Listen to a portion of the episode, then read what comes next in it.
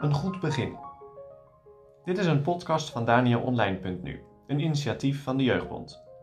Luister iedere werkdag naar deze podcast en ontdek de boodschap van de psalmen voor jou.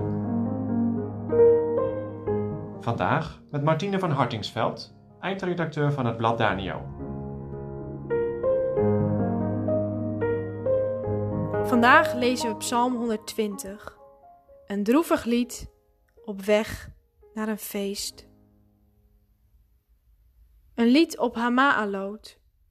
Ik heb tot de Heere geroepen in mijn benauwdheid, en Hij heeft mij verhoord. O Heere, red mijn ziel van de valse lippen, van de bedriegelijke tong. Wat zal u de bedriegelijke tong geven, of wat zal zij u toevoegen? Scherpe pijlen van een machtige, met schades gloeiende jeneverkolen. O, wee mij, dat ik een vreemdeling ben in Mesech, dat ik in de tenten Kedars wonen. Mijn ziel heeft lang gewoond bij degene die de vrede haten.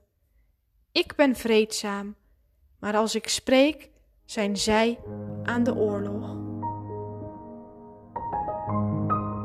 Het is voor sommigen een lange tocht, de weg naar Jeruzalem. En terwijl ze lopen, zingen ze allerlei psalmen, beginnend bij Psalm 120 en eindigend bij Psalm 134. Gelovige Joden zingen dit lied onderweg naar de tempel in Jeruzalem, als ze het Pascha of de Grote Verzoendag of het Loofhuttenfeest vieren. En daarom wordt deze psalm ook wel een pelgrimslied genoemd. De dichter zingt dit lied weer vanuit het besef dat de Heere hoort. Ik heb tot de Heere geroepen in mijn benauwdheid, en Hij heeft mij verhoord. Zo begint het lied. Dat klinkt best wel hoopvol. Zou er dan een loflied komen? Maar het is het tegendeel. Er volgt een klaaglied, een gebed om verlossing. De dichter gaat met zijn nood naar de Heere. Er zijn mensen die over hem praten. Er zijn mensen die lastenpraatjes over hem rondstrooien. Het lied gaat over leugens, over ruziezoekers. Psalm 120 is een psalm voor slachtoffers van leugen en spot. Herken je dat? Dat je door anderen wordt veroordeeld en benadeeld? Binnen je familie misschien of binnen je werk? Spotten anderen met jou omdat je in de Here gelooft? Spot jij wel eens met iemand anders? Doe jij zoiets bij een ander? Soms gebeurt dat opeens dat we een ander beschadigen met onze tong. Onze tong is klein, maar heel scherp.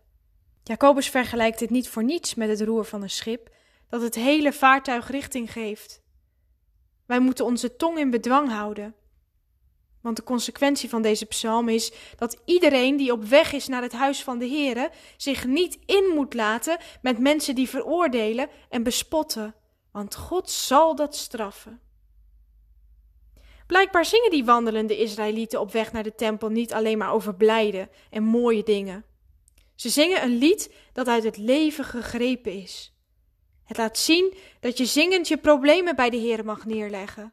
Het laat zien dat je niet altijd fluitend door het leven kunt gaan. Het leven is vaak een barre tocht. In Psalm 120 lezen we iets van vreemdelingschap. Iets van wel op de aarde zijn, maar je er niet thuis voelen. De wereld zou onze vriend niet moeten zijn. Het zou ons thuis niet moeten zijn. Want we zijn op doorreis en de reis die we maken kent één bestemming: de hemel of de hel. We proeven in deze psalm iets van een verlangen naar God. Het is een psalm van een kind van Hem dat onderweg is. Een volgeling van Jezus die ernaar verlangt om bij Hem te mogen zijn. Om even verlost te zijn van al die nare opmerkingen. Om niet te worden genegeerd, bespot en beledigd. Deze psalm is een droevig lied op weg naar het feest. Reizen wij al naar het nieuwe Jeruzalem?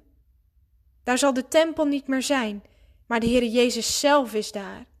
Hij heeft veel moeten doorstaan. Hoeveel werd er wel niet over hem geroddeld? Hoeveel nare dingen werden er wel niet over en tegen hem gezegd? Maar hij heeft het verdragen en hij heeft het overwonnen. In de wereld van leugen klinkt de waarheid van God. Psalm 120 is een aansporing om eens kritisch naar jezelf te kijken. Ben ik al onderweg naar het nieuwe Jeruzalem?